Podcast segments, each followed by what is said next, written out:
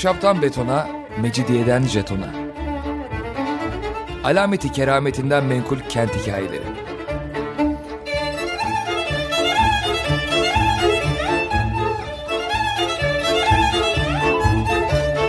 Hazırlayan ve sunan Pınar Erkan.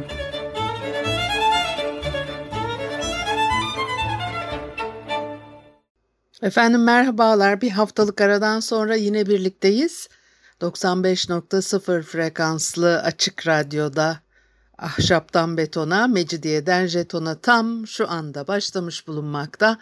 Anlatıcınız ben Pınar Erkan, elektronik posta adresim pinarerkan.yahoo.co.uk Bugün programımızda neler var? İstanbul'un ulaşımı, e, her vakit bir problem ya Osmanlı döneminde ve eski yüzyıllarda şehir içinde acaba nasıl seyahat ediyorlardı biraz ona e, bakalım bugün diye düşündüm. Çünkü e, gerçekten de e, enteresan şeyler var ve de hani tahmin edemeyeceğimiz de şeyler var her yere belki e, arabayla veya araba yoksa da bir atla falan e, gidildiğini belki düşünüyorsunuz ama öyle değilmiş. Şimdi o Roma, Bizans, Konstantinopolis'inde şehirde forumlar var. Tıpkı e, e, Roma e, forumlarında olduğu gibi o büyük meydanlar ve de o meydanları birbirine bağlayan ana caddeler. Mese zaten İstanbul'da e, e, ulaşımı sağlayan şehir içerisindeki e, ana e, aks ve de şehir e, Türkler tarafından alındıktan sonra da Elbette e, yeniden iskan çabası var, nüfus getiriliyor filan ve o arada da e, Bizans İstanbul'un e, mesesi divan yolu e, ve e, devamı e, e, işte Laleli e, civarında ikiye ayrılıyor. Bir tanesi e, Yedikule'ye gidiyor, diğeri Edirne Kapı'ya gidiyor filan. O yol kullanılmaya devam ediyor Osmanlı e, döneminde de. Konstantinopolis'te şehrin yolları geliş, e, geniş. Şehir alındıktan sonra da e, e, Kanuni Sultan Süleyman dönemi sonlarına kadar şehirde açılan sokakların genişliği 6-7 metre bazı yerlerde daha fazla ve bunu korumaya çalıştıklarını söyler Ahmet Önal. E, şehirde nüfus arttıkça o meydanlar evlerle doluyor. Yollar da giderek daralıyor ve bazı genişlikler iki buçuk metreye kadar düşüyor. Meşhurdur çıkmaz sokaklar e, ve sadece çıkmaz sokaklar değil. E, ne bileyim ben işte böyle yol iki metreyle başlar altı metreye kadar çıkar ilerledikçe veya tam tersi olur ve de o planlı e, gidişat e, bozuluyor. E, ihtiyaca göre insanlar kendilerine yapı inşa etmişler o Suriçi bölge tarihi yarımada e, geçmiş dönemlerin İstanbul'u ve tekrar söylemek isterim ki 19. E, yüzyılın ikinci yarısına kadar İstanbul tarihi yarımada ile sınırlı kaldı.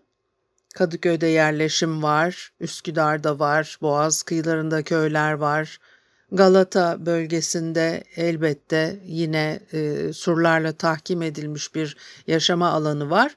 Fakat bunların hiçbirisi İstanbul sınırları içinde değil. E, dolayısıyla o algıda çok e, geç tarihlere kadar yani 1980'li yıllarda filan da Kadıköy'den Eminönü'ne gidecek olan insanlar İstanbul'a iniyorum diye konuşurlardı.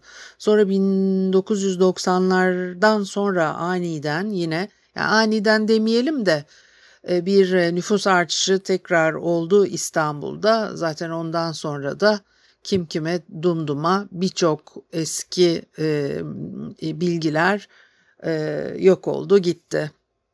Sur içinde de Bugün de aynı yolu kullanıyoruz aslında. Ana ulaşım aksı Eminönü iskelesinden Ayasofya Meydanı'na çıkıyor. Oradan da Beyazıt Meydanı'na doğru ilerliyor ve de sonra biraz önce söylediğim gibi iki e, kola ayrılıyor. Sahil surlarının iç tarafında surlara ve birbirine yakın mesafede olan ana yollar var. O caddeler şehri bir ağ gibi saran ara sokaklarla birbirine bağlanıyor. E, şehrin ana yolları arabaların kullanımı için uygun sayılabilecek durumda fakat ara sokaklar öyle değil. Darlar. Özellikle mahalle aralarında bazen yayaları dahi zorlayacak kadar dik, e, bazen dik yokuşlar, bazen de merdivenlerle birbirine bağlanıyor. Karışık, dolambaçlı sokaklar. İstanbul'da hep zaten böyle. Düz ayak bir yer bulmak çok zor fakat e, yaya ulaşımına imkan veriyor. Şimdi insanların hayat tarzı, o devrin ulaşım imkan ihtiyaçları, e, nakil vasıtalarının türü, işlevi e, e, çok da geniş yollara ihtiyaç göstermiyor aslında. Yine de her zaman İstanbul'da karşılaşılan şeyler batılı gezginleri, gözlemcileri e, şaşırtmaya devam ediyor. Batıdaki şehircilik anlayışıyla e, Osmanlı topraklarındaki karşılaştıkları şehir dokusu birbirinden çok farklı. Dolayısıyla da çok şaşırıyorlar. Bir de beğenmiyorlar da aslında hani hep İstanbul'u çok beğeniyorlar e, diye anlatırız. Bir kısmı için doğrudur ama bazı e, bazı değil birçok seyahatnamede de İstanbul'u hiç e, beğenmediklerini yazdıklarını da görüyoruz. 16. yüzyılın gezginleri arasında bu tür görüşler bildirenler var. E, sadece gezginler değil, mesela 1550'li yıllarda e, kaptanı Derya Sinan Paşa'nın esiri olarak İstanbul'da bulunmuş İspanyol Pedro var. 3 yıl İstanbul'da yaşıyor. Daha önce konuşmuştuk Pedro'yu. Şehrin e, kendisi için karma karışık fakat sakinleri için e, aşina sokak düzenini e, tasvir ediyor ve de diyor ki başlıca sokakların hangileri olduğunu Türklerin kendi de bilmez. Bir saatin e, akrep ve yelkovanını takip eder gibi yön bulurlar. Onlar için önemli olan şey dört büyük camidir. Filan paşa nerede oturuyor diye sorulduğunda at meydanında derler. Yani yaklaşık yarım fersah uzaklıkta olduğu anlaşılır veya Sultan Beyazıt da cevabını verirler. Alım veya satım yapmak için sokakları bilmek isterseniz her şeyin yeri bellidir. Tavuk satılan yere tavuk pazarı derler. Balık satılan yere balık pazarı, koyun satılan yere de koyun pazarı derler diyor. Şimdi İstanbul'da e, bir de e, Habsburg elçisi olarak e, görev yapan Buzbek var 1550'lerin sonunda. Buzbek'in de gözlemlerinden daha önce e, konuşmuşluğumuz var. O da diyor ki Türk şehirlerinde zarif binalar, güzel sokaklar aramak boşunadır. Sokakların dar olması nedeniyle binaların e, göze hoş e, e, görünmesi çok mümkün olmuyor. 1656'da İstanbul'a gelen Teveno, İstanbul sokakları çok kötü, çoğu dar, dolambaçlı, pazar kurulan birçok meydan var diye söylüyor. Osmanlı şehirlerinde büyük nahılların ancak kimi evler yıkılarak sokaklardan geçirilebiliyor. Dolayısıyla o batılı gözlemciler bunlara buna da çok şaşmışlardır. Mesela 1582 ve 1720 yıllarındaki şenliklerde e, bu olan bir şey. O şenlikleri de birkaç program yıllar önce anlatmıştım diyeceğim artık kaç yıl oldu e, nahılları biliyorsunuz şenliklere e, işte hediyeler e, ve süslü e, böyle e, birçok obje içinde barınabiliyor filan. Yüksek ağır e, taşınması gereken gösterinin bir parçası olarak. Dolayısıyla da sokaklardan öyle iki metrelik sokaktan filan geçemezsiniz. Dolayısıyla da e, cumbaları kesiyorlar. E, geçmiş tarihlerde o kesilen cumbalar tekrar inşa ediliyor.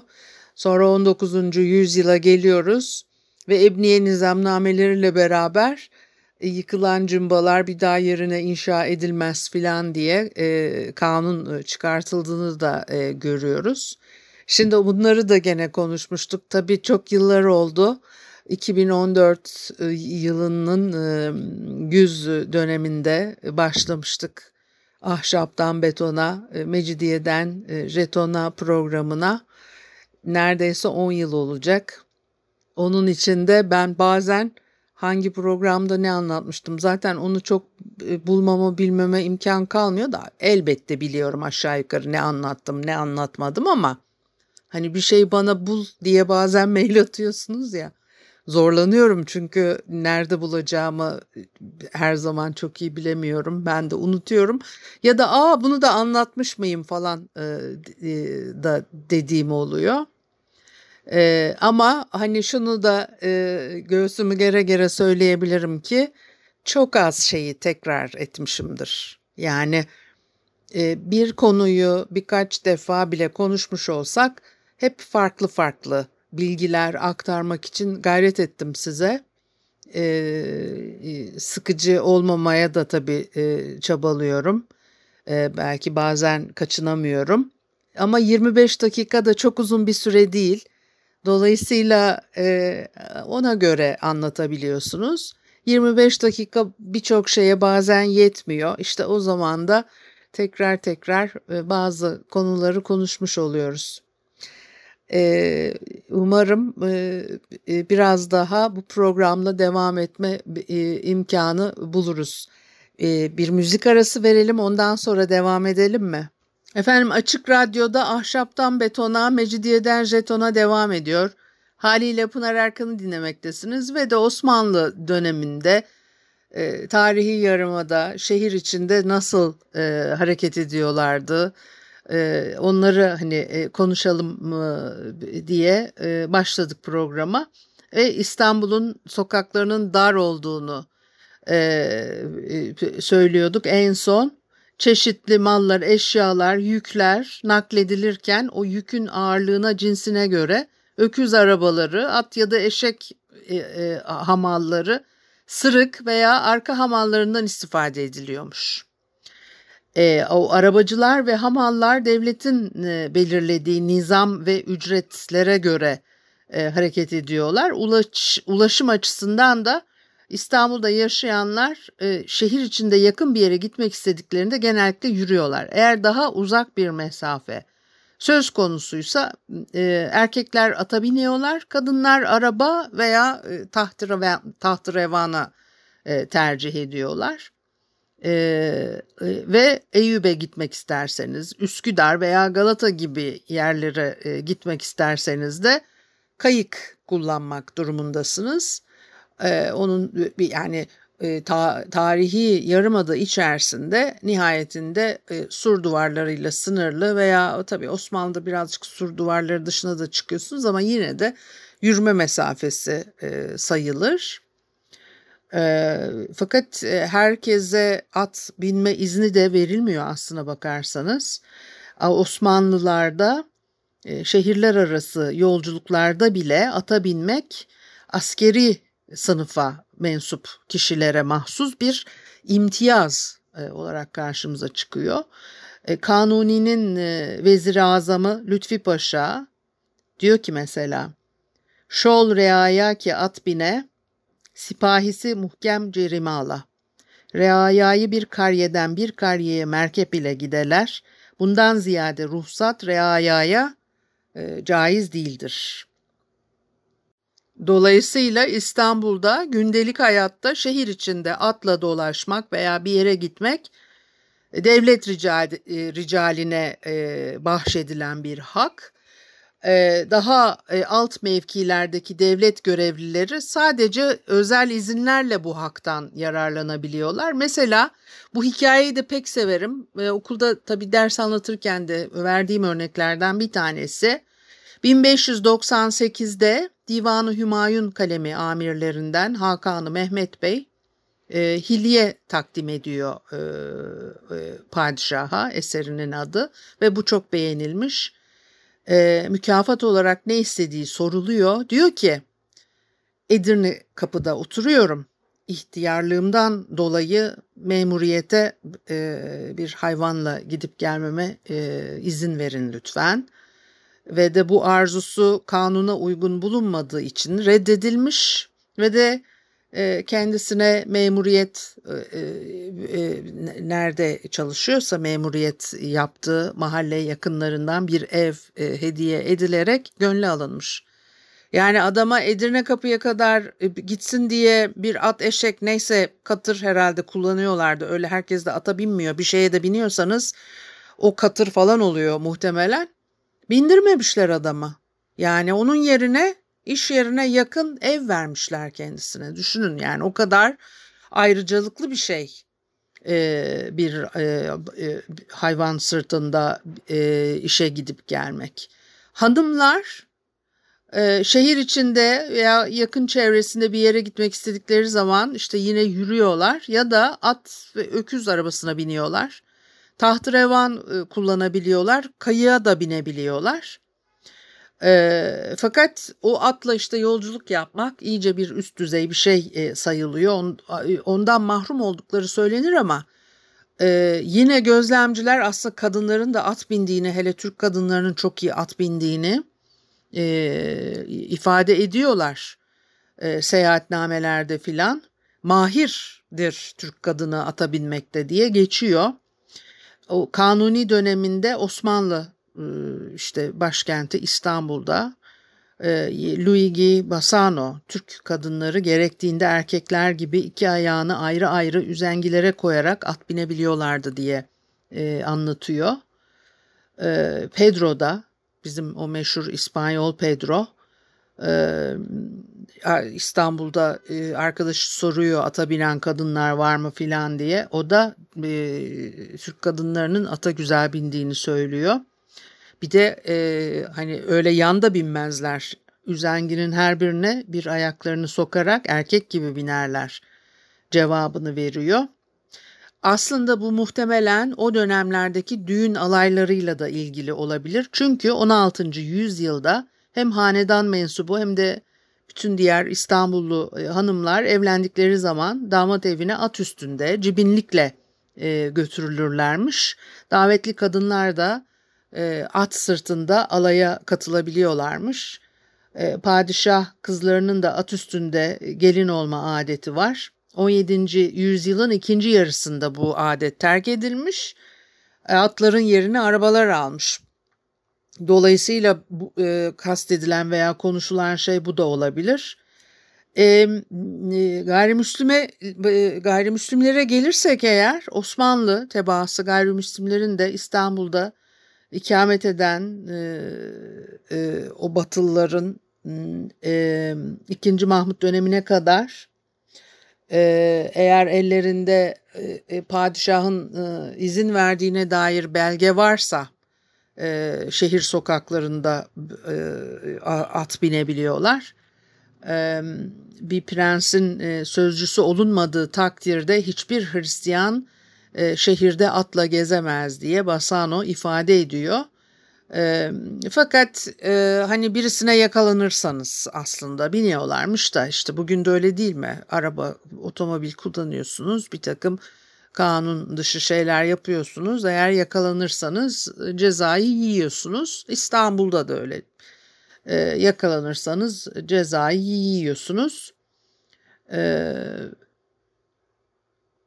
Mesela yine e, 1631 senesinde e, e, 4. Murat bir fermanla İstanbul kadısını e, uyarıyor diyor ki işte ne o Yahudi taifesi çarşıda atla geziyor diye uyarmış. E, 18. yüzyılın ortalarında da yine benzer bir şey. E, Kadıya, Yeniçeri Ağası'na ve Bostancıbaşı'ya ayrı ayrı ferman yazılmış 1757 tarihli. Diyor ki İstanbul'da ve havalisinde sakin ehli zimmet Yahudi veya Nesara taifesinin bir süreden beri bila ferman, e, bargire ve üç çifte kayıya dahi bindikleri bildirilerek ellerindeki ferman bulunmayanların bundan e, men olunmaları filan diye böyle devam ediyor.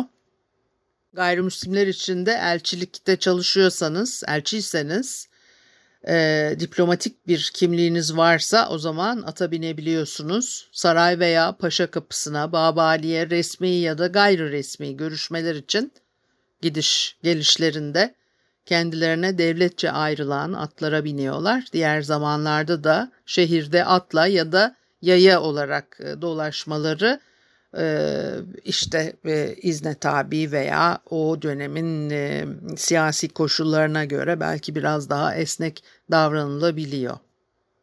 Rum Ortodoks Patrik Hazretleri de şehirde resmi ve hususi işlerinde e, ata binme hakkına sahipmiş. O da yine e, 2. Mehmet'in verdiği imtiyazlarla vezirle aynı derecede kabul edildiği için e, Rum milletinin başı e, sayılan Ortodoks patriğine bu e, ayrıcalık hak tanınmış. Alman vaiz Gerlach Patrik Yeremias'ın 1578'de Rumeli'ye atla gittiğine tanık oluyor. Batı kiliselerinden vergi ve bağış toplamak için 40 kişilik bir kafileyle yola çıkmış bir sürü atla şehirden ayrılmış, dönüşte de 30 kişiden oluşan bir alay tertibiyle at üstünde e, Vezir-i Azam'ı ziyarete e, gitmiş ve bütün bunlar e, kayda geçmiş. Bargir dediği de beygir herhalde. Ee, yine işte böyle devlet tarafından bir e, göreve tayin edildiyseniz yine at eşek bir şey kullan at değil de eşek katır bir şey kullanabiliyorsun. Bak beygire binebiliyorsun işte. Büyük ayrıcalık yani öyle herkese verilen bir ayrıcalık değil.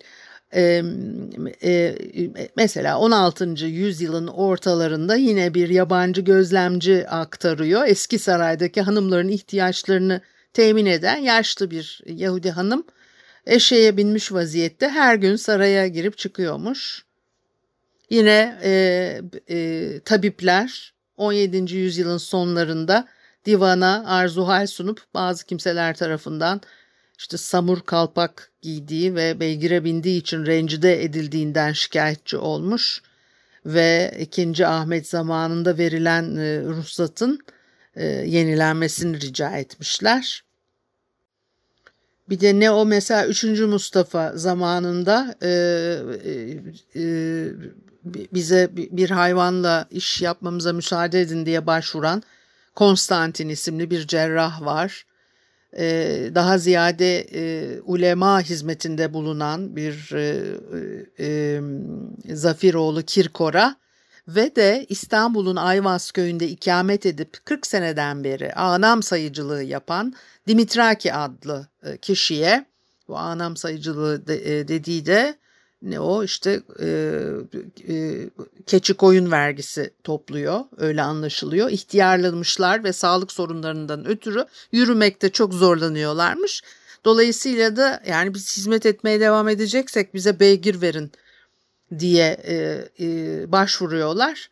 E, bu izini almışlar ama e, belgenin üzerinde de ehli, ehli İslam rakip ol e, ehli İslam ra, rakip olduğu tarz ve tarikun e, tarikun çok özür diliyorum mugayiri bir surette binileceği yani yanlamasına hayvanın üzerine yan oturacaklarmış e, artık işte Müslümanlarla karıştırılmasın filan diye böyle incelikli detaylar.